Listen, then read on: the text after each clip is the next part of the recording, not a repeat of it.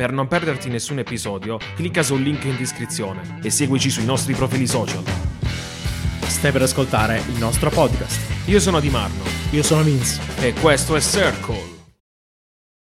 Benvenuti a tutti in un nuovo episodio di Circle.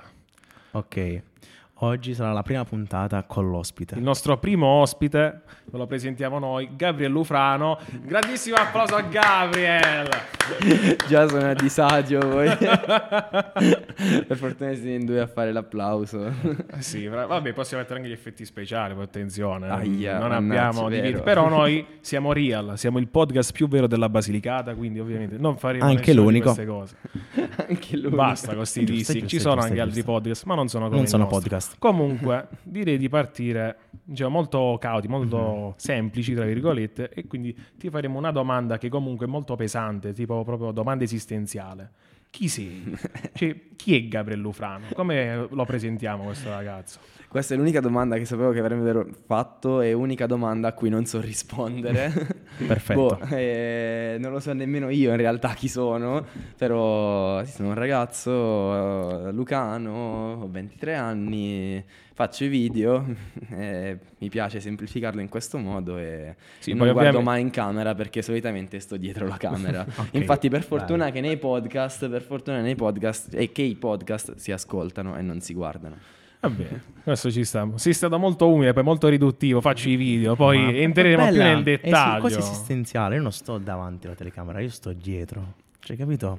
Ma scava proprio nel profondo. Sì, tipo il DJ quando mi dicono ma tu non balli, tipo io ho un matrimonio, un compleanno, e dico no, sono quello che fa ballare, okay, che faccio il DJ, capito? È la stessa identica adesso cosa. Fa lo sborone, adesso fa inizio lo sborone. Comunque, andiamo avanti. Noi ci conosciamo anche perché siamo dello stesso paese, Marconia precisamente.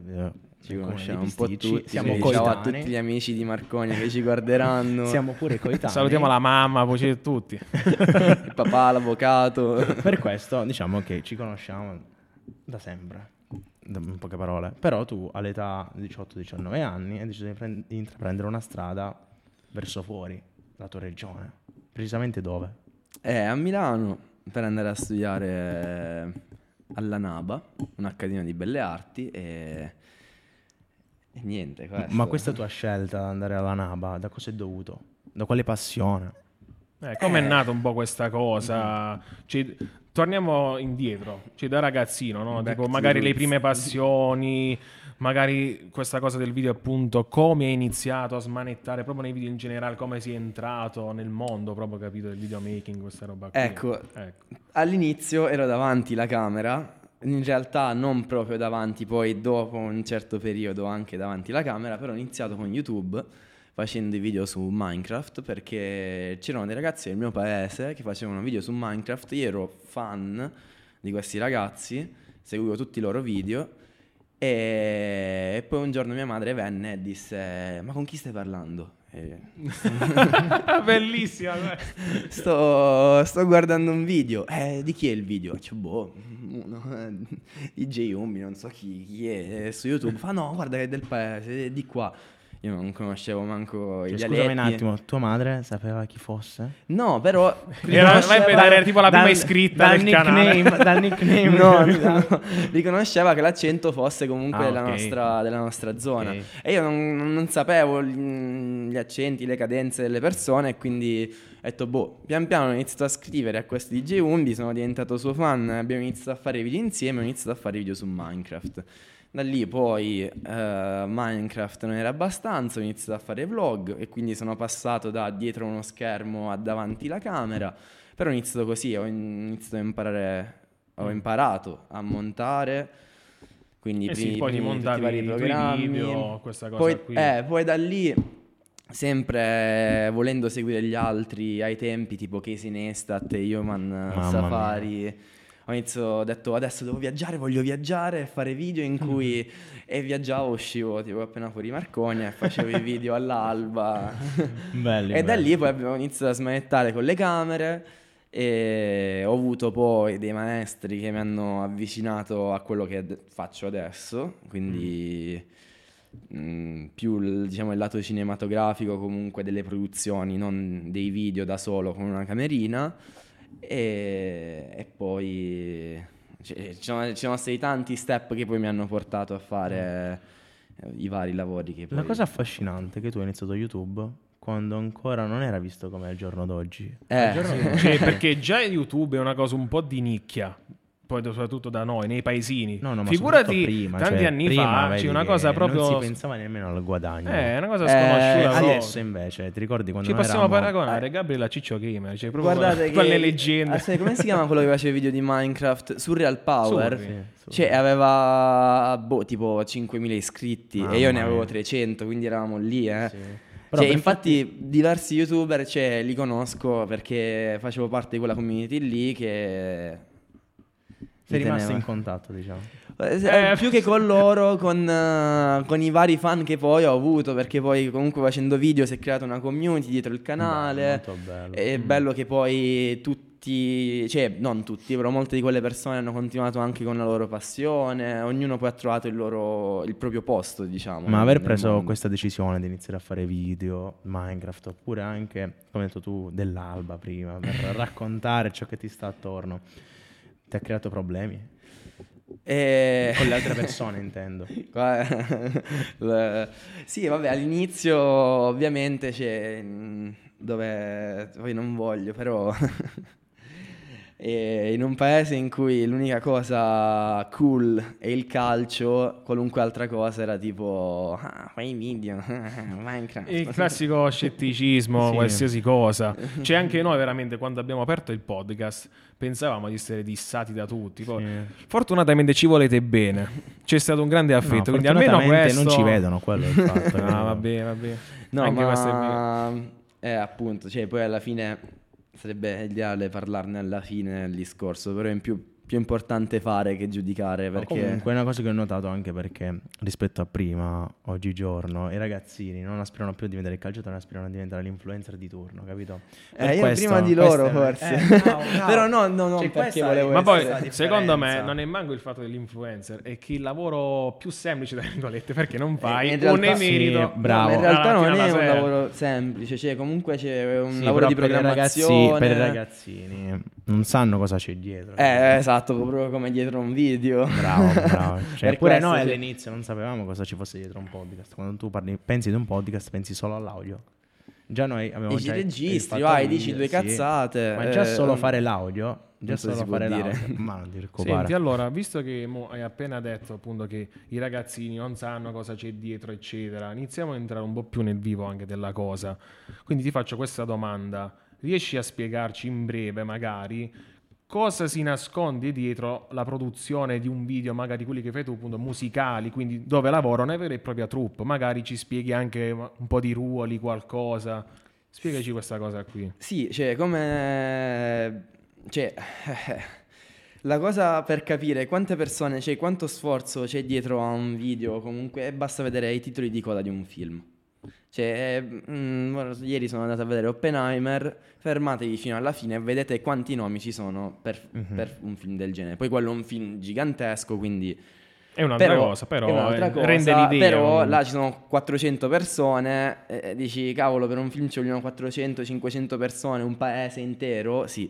Quindi anche per i video comunque un po' più grossi ci vogliono 10, 20, 30, 40, 60, 100 persone per un video che guardando 3 minuti e mezzo potrebbe sembrare semplicissimo, e che poi alla fine non si capisce nemmeno, cioè è un'arte, quindi come le altre arti puoi apprezzare la bellezza della Mona Lisa fino a quando magari non la studi a fondo, o come tutte le altre forme d'arte, come il teatro, come la musica, cioè quando studi qualcosa poi capisci, cavolo, che grande cosa che hanno fatto questi. Ma all'interno... Ed è una cosa che puoi fare ovviamente solo con tante persone, sommando tante cose, proprio perché, scusami se ti ho interrotto, no, non ti preoccupare, perché il video è la somma, poi dentro il video c'è l'audio, quindi c'è la musica, c'è la performance, quindi c'è il teatro, poi in forme diverse, c'è la pittura perché sono immagini, c'è la scultura perché comunque c'è uno spazio, quindi ci sono tutte le altre forme d'arte, infatti se il cinema poi è la settima arte è proprio per quello. Sì, ci sono molte valutazioni, per dire,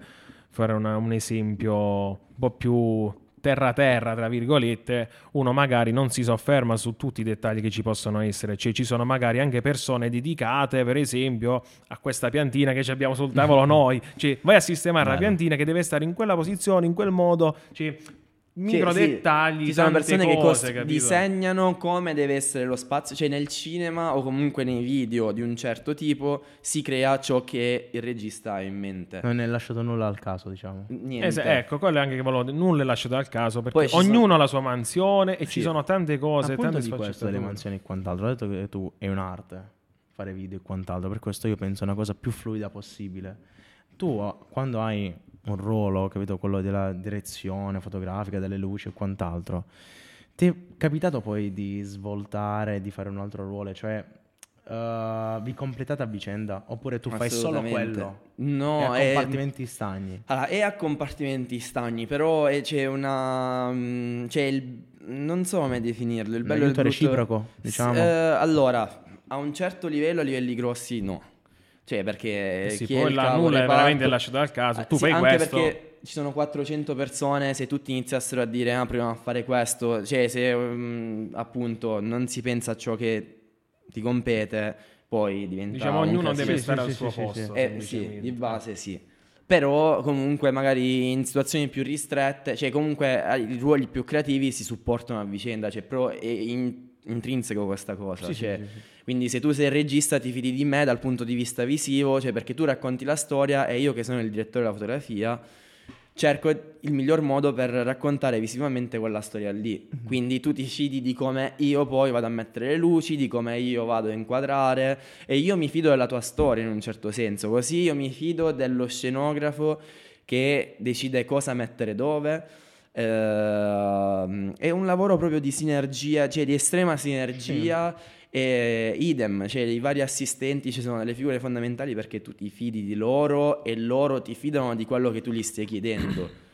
Cioè poi magari ho visto molte volte assistenti magari avere più esperienza delle persone che assistevano e dare dei consigli, però sempre senza mai, cioè è molto gerarchico come ambiente. E bello o brutto, cioè le gerarchie sono sempre brutte, però nel cinema sono un po' necessarie per farsi, cioè perché già costa tantissimo fare un video, fare un film, figurati se poi si iniziano a perdere soldi e... assolutamente perdendo tempo, perché il tempo è super denaro, soprattutto in quell'ambito lì, che veramente i soldi finiscono veramente. Sì, cioè perché ci sono tanti milioni per fare i film, quelli grossissimi, però ci sono anche film che hanno pochissimi soldi, tu dici oddio, quel film c'aveva 500.000 euro, tu dici che vuoi, però se inizi a pensare al cibo di tutte le persone, ai trasporti, a quello che devi comprare, a quello che devi noleggiare, a tutto per tot giorni,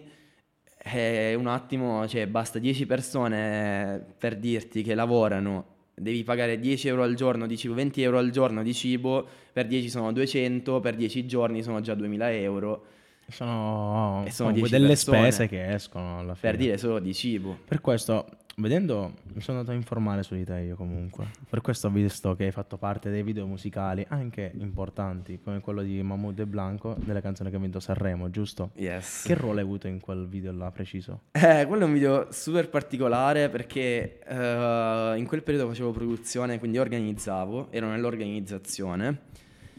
Però mi chiesero di lavorare a quel progetto a novembre, dovevamo girarlo a gennaio, però non mi ricordo per quale motivo rifiutai. Non sapevo che era il video di Sanremo e che c'era anche, sapevo che c'era Blanco ma non Mahmood, e poi in realtà mi ci sono ritrovato molto per caso, perché la persona che mi aveva chiamato a lavorare il giorno prima di partire ha scoperto che aveva il Covid.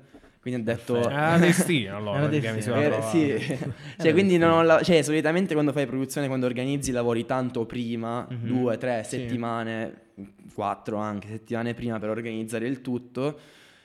E appunto poi lì tipo 2 giorni prima mi hanno detto Gabriel preparati, perché sono una delle poche persone che può andarmi a sostituire. E quindi sono andato a sostituire l'organizzatore generale. In realtà poi il mio ruolo era da assistente, perché io gli ho fatto tanto assistente a lui. E quindi niente, ero nell'organizzazione, ad aiutare che tutto funzionasse, cioè gli spostamenti, che fossimo in orario, che ci fosse sempre tutto il necessario sul set, e poi anche semplicemente perché serviva a far arrivare le biciclette dei diamanti in Olanda. Mamma mia, mamma mia. E quindi siamo partiti io e sono un'altra persona con le bici, sono spettacolari. Lo so bene quanto sono spettacolari. Erano pesantissime, cioè sempre a caricarle e a scaricarle dal furgone. E siamo partiti, ci siamo fatti 19 ore di furgone, uno dei viaggi più belli. Cioè, il bello è anche questo, cioè, perché poi cioè, lì la fortuna è stata conoscere una persona che non ci eravamo mai visti prima, e là poteva essere un disastro, una cosa incredibile, e in realtà è stata una cosa incredibile perché poi ci faceva la stessa musica, avevamo gli stessi interessi. Abbiamo ascoltato tipo tutti gli album che ci piacevano in 19 ore, c'hai tutto il tempo del mondo. Una vita, una vita. E poi niente, sono stati 3 giorni tra Amsterdam e altri paesi lì. Bello. Dato che comunque hai lavorato sempre al di sotto di Mahmood e Blanco, per questo le vedevi sul set, giusto? Sì. Ma tu ci pensavi che ci sono milioni di persone che li ascoltano e milioni di fan che vorrebbero essere al tuo posto? E tipo tu eri là a dire invece... senti amico, spostati che qua dobbiamo... ci provo, certe volte ci pensi, cioè che tu stai vivendo un sogno di milioni di persone. Oddio, che domandona. In realtà essendo un lavoro, no. Cioè, allora in realtà quando sono arrivato lì in Olanda ho detto cavolo, c'ero già stato, ho detto però ci sono tipo un hotel all'8° piano, vedo tutta Amsterdam sotto di me e me lo stanno pagando, ho detto cavolo, e sono qui per, cioè, poi per girare il video musicale della canzone che ha vinto Sanremo. Sì, no, c'era però in realtà poi quando vai, cioè comunque quando viaggi per lavoro lo fai per lavoro, quindi la tua entri in un altro mindset, capito? Diversa, però in quel momento dici, cioè è difficile realizzare più che altro, secondo me, capito? Sì, cioè non ci pensi, sì, non ci pensi. Cioè perché pensi, cioè almeno la mia mente era sempre piena di ok, allora domani ci dobbiamo svegliare alle 7, alle 8 dobbiamo essere lì, cioè, quindi alle 7:30 devo partire da qui per arrivare lì, dobbiamo girare fino a quell'ora, poi a quell'ora ci deve essere quella cosa, quindi cioè pensi a fare il tuo lavoro per bene. O che fosse Blanco, che fosse l'ultimo dei cantanti esistenti in Italia, a te non sarebbe cambiato nulla. Oddio no, cambia perché a quel punto c'è là, c'hai comunque dei professionisti. No, dico, a livello, per te, a livello personale, sentimenti, capito? Ovviamente la senti la pressione di non dover sbagliare. La pressione dell'artista la senti? No, nei confronti di tutte quelle persone che sono lì. Non dell'artista più grande, più pressione senti. Cioè perché comunque come c'hai magari il più grande artista, c'hai anche uno dei migliori registi, uno dei migliori l'organico, ma anche perché l'organico aumenta man mano. Esatto, allora. Quindi tutte le persone sono dei grandi professionisti e quindi anche tu devi essere un grande professionista. Per questo cade in secondo piano chi è l'artista e vedi, perché l'artista è un professionista, vedi la regia quanto è grande e quanta qualità c'è nella regia, capito? Anche il regista bravo, quello bravo, capito? È c'è tutto un mondo, no, vedi che è affascinante, anche perché milioni di persone vorrebbero stare al suo posto solamente per vederli Mahmood e Blanco, capito? Infatti lui è stato con la mentalità proprio dritta che lui deve lavorare, basta. Allora è giusto alla fine, perché quello è un lavoro, ti stanno pagando per fare quello. Vorrei fare questa domanda, dato che appunto non solo Mahmood e Blanco, ma tu hai lavorato anche con altri grandi artisti tipo Salmo, Fedez, Annalisa, Rose Villain, Boss Doms, ce ne sono, è una bella lista, complimenti.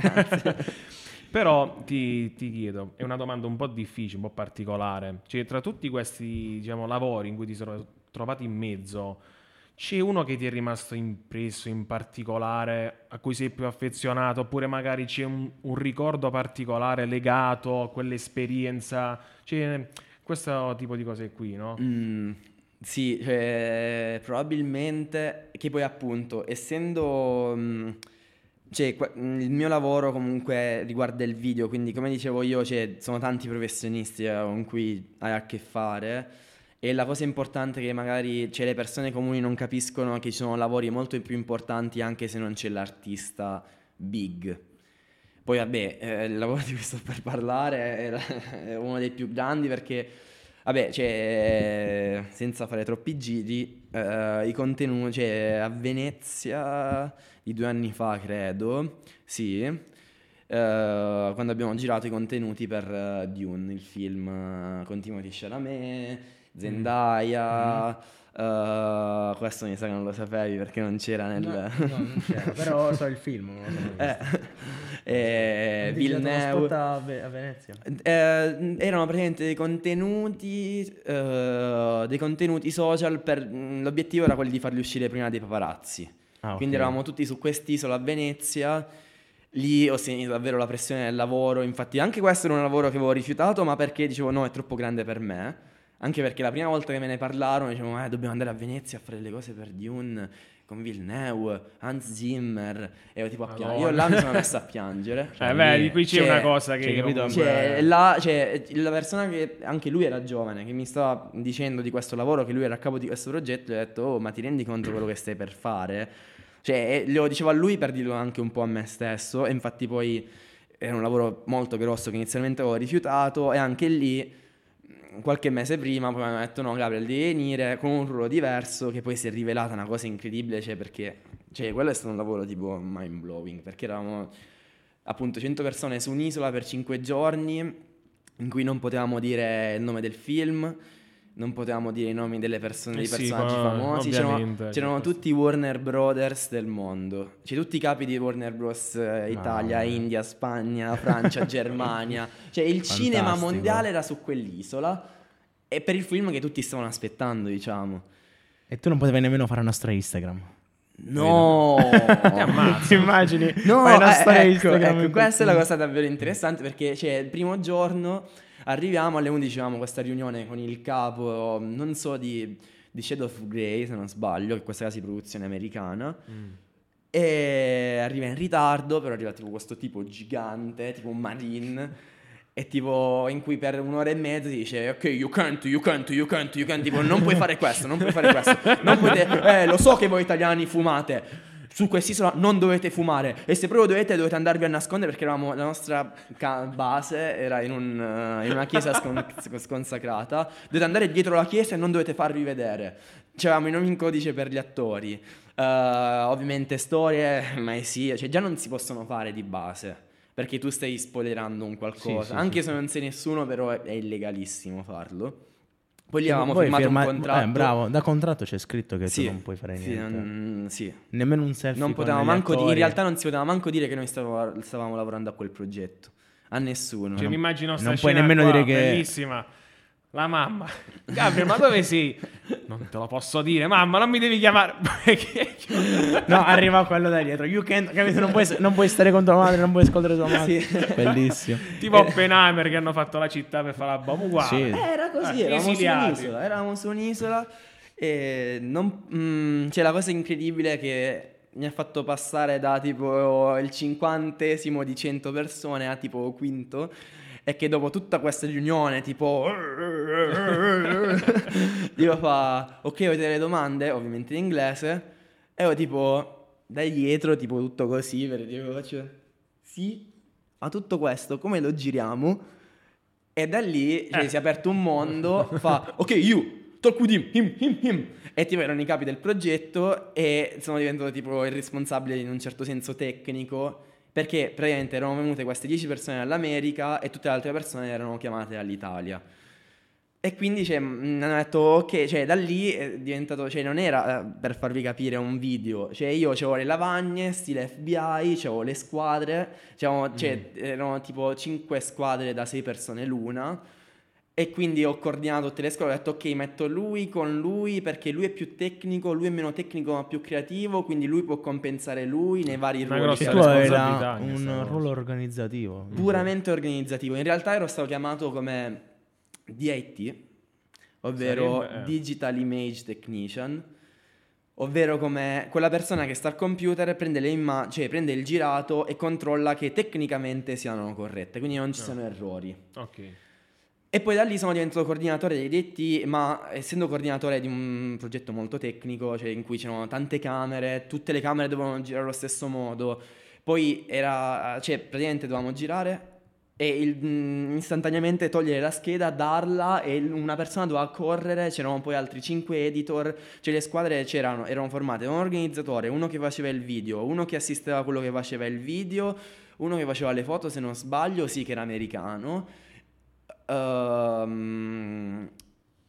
e uno che è appunto il runner, quello che portava le schede. C'era proprio un ruolo, il runner. Sì, che poi esiste proprio sui set. E poi c'erano in un'altra stanza 5 persone in una sala gigante. Aspetta un attimo, mi hai aperto il mondo. Esiste un runner? Sì. Nei set? Sì. E cosa fa? Corre e basta? No, il runner è da dove si inizia per lavorare sui set. Cioè, è quello che in realtà prende tutto il necessario. Cioè, in realtà non è che corre, guida solitamente. In quel caso correvano. Io mi immagino questi con le schede che corrono sempre, tutta la giornata. 8 ore di lavoro, 8 ore che corri. No, erano lì ad aspettare, pronti a scheda, che la davano. E poi là la scheda non è che doveva arrivare la persona giusta, con il nome della scheda giusto. Era tutta una corsa contro il tempo, perché i paparazzi erano appena fuori, pronti ad aspettare per rubare il materiale, perché poi lì, come si è vestita Zendaya, come... E sì, tutti poi le fughe di notizie che possono trovare, capito, su qualsiasi cosa. E quindi noi dovevamo essere più veloci di loro. È molto affascinante. E là è stato incredibile, perché poi queste persone dell'America, gli americani, cioè là è stato divertentissimo. Ecco, questa è stata una cosa divertente, che il capo... Cioè, poi eravamo entrati un pochino in confidenza. Fa: guarda Gabriel, ma ovviamente in inglese, quali sono i tuoi film preferiti? E io tipo lì, da bravo studente di cinema, ero tipo: oddio. E io dico, avevo appena visto, se non sbaglio, Roma città aperta, che è un film italiano del neorealismo, che ha fatto la storia del cinema italiano nel mondo. Faccio Roma Pensiti, gli dico altri 2 o 3 titoli, però in generale il film di Rossellini, di Fellini. E lui tipo, ma che cazzo dice questo? Cioè, perché sì. Per lui i film veri erano quelli della Marvel, quando in realtà quello è un altro mondo. E tipo, era bello che gli italiani dietro di me, cioè tipo, lui mi stava tipo deridendo, e dietro di me c'erano tutti gli italiani che dicevano: vedi a sto scusate, che non conosce manco sti film. Cioè, che sono la storia del cinema. Il capo dei capi che conosce, non conosce la storia del cinema. No, non era il capo dei capi, era uno dei tanti capi, che però aveva un ruolo molto tecnico, e essendo tecnico lui apprezzava i film tecnici e non i film storici, diciamo. Mm-hmm. Dato che tu ti sei preso una laurea, col cavolo che dicevi i film Marvel e quant'altro, cioè ho studiato 3 anni per dire questi film, e li dico, basta, appunto, zitto. No, anche perché sono dei filmoni incredibili, cioè... In Italia abbiamo un sacco di cultura e non lo sappiamo, abbiamo una storia gigante ma su tutto non lo sappiamo. Sì, abbiamo fatto anche una puntata noi sul cinema, una delle prime puntate, insomma abbiamo detto anche questa cosa qui, che parecchi, un po' di anni fa, l'Italia era anche sulla vetta proprio del cinema, con premi Oscar, eccetera cosa... Sì, l'Italia, appunto il neorealismo ha rinnovato il cinema è passato dagli studi giganti dove tutto era costruito a in strada, perché l'Italia era bombardata, e appunto registi come Rossellini, De Sica, eccetera, raccontavano storie senza attori, quindi con persone vere, con ambientazioni reali, e quei film erano molto più potenti perché tutto era vero, le persone erano vere, quindi il poverino mutilato era davvero un poverino mutilato, la casa distrutta, le persone che l'abitavano avevano davvero la casa distrutta, e quindi poi da lì c'è stato anche poi il cinema francese, il cinema verità, è tutto un mondo che credo sia da approfondire in un altro episodio. Un'ultima domanda: qual è il tuo film preferito, tolto quelli storici e quant'altro, nell'ultimo periodo pure? Non si può chiedere un film. Non si può chiedere? Ce ne sono tanti. Facciamo una domanda di riserva, allora. No, oddio, no. Uno degli ultimi è piaciuto, che consiglio a tutti di guardare, è Close. Che è un film europeo, non ricordo il vedi, capito? Non l'aspettavo questa risposta, non un film acclamato stile Marvel, Oppenheimer anche, che è uscito, ma no, un film più, non lo so, capito, di nicchia. Sì, d'autore, europeo. Perché poi sì, in Europa e in Italia abbiamo tanto cinema d'autore. E Close, giusto per piacere oppure no, parla di 2 bambini che scoprono in un certo senso la loro omosessualità, e poi è tutto. tutto. Però è bello perché i tempi sono giusti, cioè gli attori sono veri, non cioè parlano però il giusto, però capisci cosa stanno provando. Ma tu, dato che hai queste figure, cioè tu hai fatto diverse figure, diversi ruoli nei vari video e quant'altro, quando vai a vedere un film fai commenti tecnici oppure preferisci? Secondo me sì, oppure... cioè tipo io pure nelle serate sì, sto attento a ogni cosa, sì. Secondo me è la stessa cosa, no sì. Ma diviene automatico, credo pure. Allora, durante il film vietato, infatti quando andate al cinema non guardate il telefono, per favore, cioè, provate a immergervi. Il cinema è una stanza oscura dove di base non ci dovrebbero essere distrazioni, quindi provate a entrare nel mondo di ogni film, che sia bello, noioso, brutto. Se un film è noioso è probabilmente perché vi deve annoiare, perché è fatto apposta, quindi cioè, cercate di apprezzare tutto quello che c'è. E, aspetta, qual era la domanda? Se fai commenti tecnici. Ah, commenti tecnici. Oddio, dipende con chi vado, cioè... sì, da con solo, chi ne puoi parlare, capito? Se no te le tieni per te. Scappa anche da solo. Allora, c'è stato un periodo in cui un periodo in cui non riuscivo più a vedere film perché pensavo solo ai tecnicismi. Quindi tipo, come hanno girato questa cosa, e poi come hanno messo quella luce, quella cosa lì. Ultimamente mi sto allontanando da quella cosa, cioè che poi è giudizio, mi sto allontanando dal giudizio, perché se loro hanno fatto quel film è perché sono 10 volte più bravi di me, 100 volte, 200 volte, quindi... Cioè, però è questa deformazione, film... capito, lavorativa, di pensare tecnicismi, invece no, di vedere la trama in sé per sé. No, adesso molto meno. Vedi adesso più la trama adesso? Sì, più che la trama mi lascio proprio trasportare. Poi ci sono tanti tipi di cinema, ci sono i film narrativi, come ci sono i film poetici... I film poetici, cioè, per esempio, ho ancora difficoltà ad apprezzarli, ma perché è un mio limite, non perché non sono bravi loro, ma perché io ancora non comprendo quell'arte lì. Mm-hmm. Quindi se andate al cinema e dite che un film è brutto è perché non l'avete capito voi, cioè mi dispiace questo dissing. Pesantissimo. No. Cioè, in linea col podcast, il dissing. Perché non è occasionale. Facendo un recap di tutto quello che abbiamo detto, tu sei partito da qua, da un paesino piccolino, come che Marconia. Hai iniziato a fare...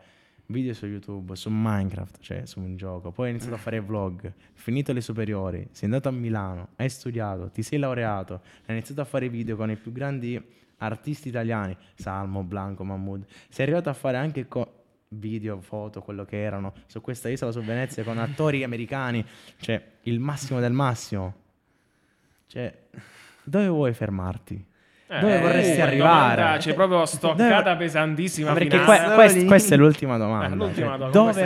Qual è il tuo obiettivo? Vorresti ritornare nel tuo paese? Vorresti stare lì? Vorresti andare in America? Vorresti andare da qualche altra parte? Vorresti portare il cinema italiano più in alto? Cosa vuoi fare? Oddio, proprio la faccia, la domanda mi devasta. Questa è una domanda complicatissima. A parte che solo, appunto, ero una delle tante figure, non ero io, non ero io il capo del progetto lì, quindi prima bisogna arrivare a essere in un certo senso quella cosa lì. E, però al di fuori di quello, appunto, era solo l'inizio, spero sia solo assolutamente. Tu come noi abbiamo solamente 22 anni, 22-23 anni, quello che siano, siamo ancora piccoli tra virgolette. Abbiamo aver iniziato molto presto e quindi questa è una cosa a mio favore, che... è stato un pro e un contro, comunque non è tutt'oro quel che luccica, è stato comunque difficile arrivare. Ora stiamo a qua a ridere sulle belle cose che sono successe, però dietro i sacrifici che non si vedono, però. Anche semplicemente non mollare. Anche perché vedi, questa frase non mollare è una frase che vedi dappertutto su Instagram, su TikTok, i profili da motivazione, imprenditori, quelle cose lì. Però alla fine è vero, bisogna iniziare e non mollare, perché proprio è la realtà, è la cosa più semplice da fare, non mollare, costante. Parlando con un signore che ha fatto, che ha iniziato a fare, ora non so cosa ha fatto lui era un capo elettricista, perché sul set ci sono anche gli elettricisti, si chiamano gaffer, i capi elettricisti, credo che adesso sia in pensione. E gli ho detto, questo lavoro non è un lavoro dove vince il più bravo, chi è il più bravo, ma chi rimane. Perché un lavoro, potrebbe sembrare tutto bello, ma un lavoro super duro, dove è difficile avere una famiglia, è difficile che le persone che hai attorno capiscano realmente, perché dici, vado a fare il video... è difficile già che le persone che sono nell'ambito lo capiscono, figurati chi non è nell'ambito, quanto è sacrificante lavorare su un set, cioè che possa essere la pubblicità come può essere un cinema, cioè se fai un film per 6 mesi vai da qualche parte con persone, cioè la tua famiglia diventa quella cosa lì, non più il resto, perché comunque lavori 12 ore al giorno, 11 ore, 10 ore, 9 ore come tutti gli altri, certe volte magari su progetti che sono ancora più, cioè proprio facendoli per l'arte lavori 15 ore al giorno, di notte, perché o aspetti l'alba e quindi tu il giorno prima, cioè per esempio per questo video, cioè abbiamo girato alle 2 del pomeriggio, alle 2 di notte, il piano era questo, alle 2 alle 2, per il budget che avevamo eccetera, sotto l'acqua, in mare. Mamma mia. E chi lavora in mare solo può capire quanto è difficile stare in mare. Immagina a girare sotto la pioggia finta, ricreata da noi, e noi dovevamo finire alle 2 e cioè, la cosa era, ok, pianifichiamo di finire alle 2, non finiremo mai alle 2, o finiamo prima o finiamo dopo, perché era troppo complesso come lavoro. Se finiamo dopo andiamo a girare direttamente l'alba, se finiamo prima andiamo a dormire. Abbiamo finito alle 2, siamo stati un'ora tremando dal freddo, aspettando l'alba, perché se dormivi poi non ti svegliavi più. E abbiamo girato l'alba fino alle 10 del mattino, cioè quindi cioè, lavoro pesantissimo per tutti, dal primo all'ultimo, cioè dal regista al runner che appunto cioè, è stato un delirio e spesso non si capisce, quindi non mollare. Tornando alla domanda di prima, cioè, sicuramente un giorno, tra tanto tempo, fare il cinema. Quindi questo è un po' il tuo obiettivo, il cinema, è quello che ti appassiona di più praticamente. Sì, in Europa, non negli Stati Uniti, cioè perché è un cinema diverso. Là è un cinema per i soldi, in Europa è un cinema per raccontare realmente qualcosa. E questo. That's it. Bellissimo. Questo no, guarda, è stata molto bella questa chiacchierata, anche perché conoscendoci anche noi, però tu guarda tutte queste cose. Comunque non le sapevamo, capito? Quindi ma anche perché vedendo dall'esterno vedi Gabriel che lavora con questi personaggi. Siccome ha detto anche lui, chi è Gabriel? Quello che fa i video. Ma c'è tanto da raccontare, da dire, capito? Mettiamola così. E anche delle volte anche sminuire, fare una puntata del genere su una cosa come lui, perché potresti stare ore e ore e parlare, ma veramente. No, quello sì, perché c'è un mondo e poi a me piace condividere proprio perché come io ho trovato, diciamo, la passione, sì, che attraverso la mia passione, cioè a me piace poi raccontarlo perché vorrei che anche gli altri trovassero la propria passione, la perseguissero senza mollare, perché poi vuoi ispirare un po', no? Come a dire, io sono partito da questo, quasi tra virgolette dal nulla, da un piccolo paesino, e sono arrivato a questo. Anche voi tramite la vostra passione, col vostro impegno potete arrivare a fare grandi cose. Si può arrivare. Questo è quello che vuoi dire, no? Poi appunto per le persone normali, cioè a questo che per le persone normali è lavorare con quelli famosi. Cioè, quindi se si può considerare come un obiettivo raggiunto, sì, assolutamente. Però in generale, cioè, se fai la cosa che ti piace, vinto, assolutamente. Che lavori con quelli famosi o no, e che tu cioè, poi dipende. Passa in secondo piano. Sì, che dipende da quello che vuoi. Se vuoi la fama, se vuoi i soldi, se vuoi fare arte, basta trovare quello che si vuole fare e farlo. Bisogna farlo. Benissimo. Devo fare un'ultima domanda, giusto? Perché me la sono tenuta questa alla Apple, sì, one more thing, alla fine della presentazione. No, perché abbiamo parlato con Gabriel in questi giorni e quant'altro, e mi hai raccontato che nel periodo di YouTube c'erano molte persone che ti prendevano in giro. Adesso cosa vorresti dire a queste persone? Ma no, in realtà non provo rancore. Devi dire la verità, Gabriel, la verità. No, davvero, non provo rancore, è stato brutto, cioè all'inizio è stato brutto vedere persone che prima appunto ti pigliavano per il culo per quello che facevi, poi quando inizio a fare i video, i primi concerti, quindi entrare gratis ai concerti, cose un po' più fighe, entrare nel backstage, oddio ti porto le borse, quando io che ho fatto tanta gavetta non ho mai portato le borse, quindi sono passati da avere il potere di poter di sentirsi di poter giudicare a tipo ad autoannullarsi, cioè questa è una cosa triste più che altro per loro, cioè non è una cosa che assolutamente, cioè, assolutamente, su cui io mi faccio in un certo senso forza. Dire una cosa, guarda, questa è anche una cosa che ti fa capire che ce l'hai fatta, perché quelle persone che ti prendevano in giro adesso si annullano per venirti dietro anche solo per vedersi un concerto gratis, capito? Ma poi alla fine io ho sempre detto no a chiunque, cioè, perché poi alla fine le persone mi devono aiutare, non a portarmi le borse, perché c'è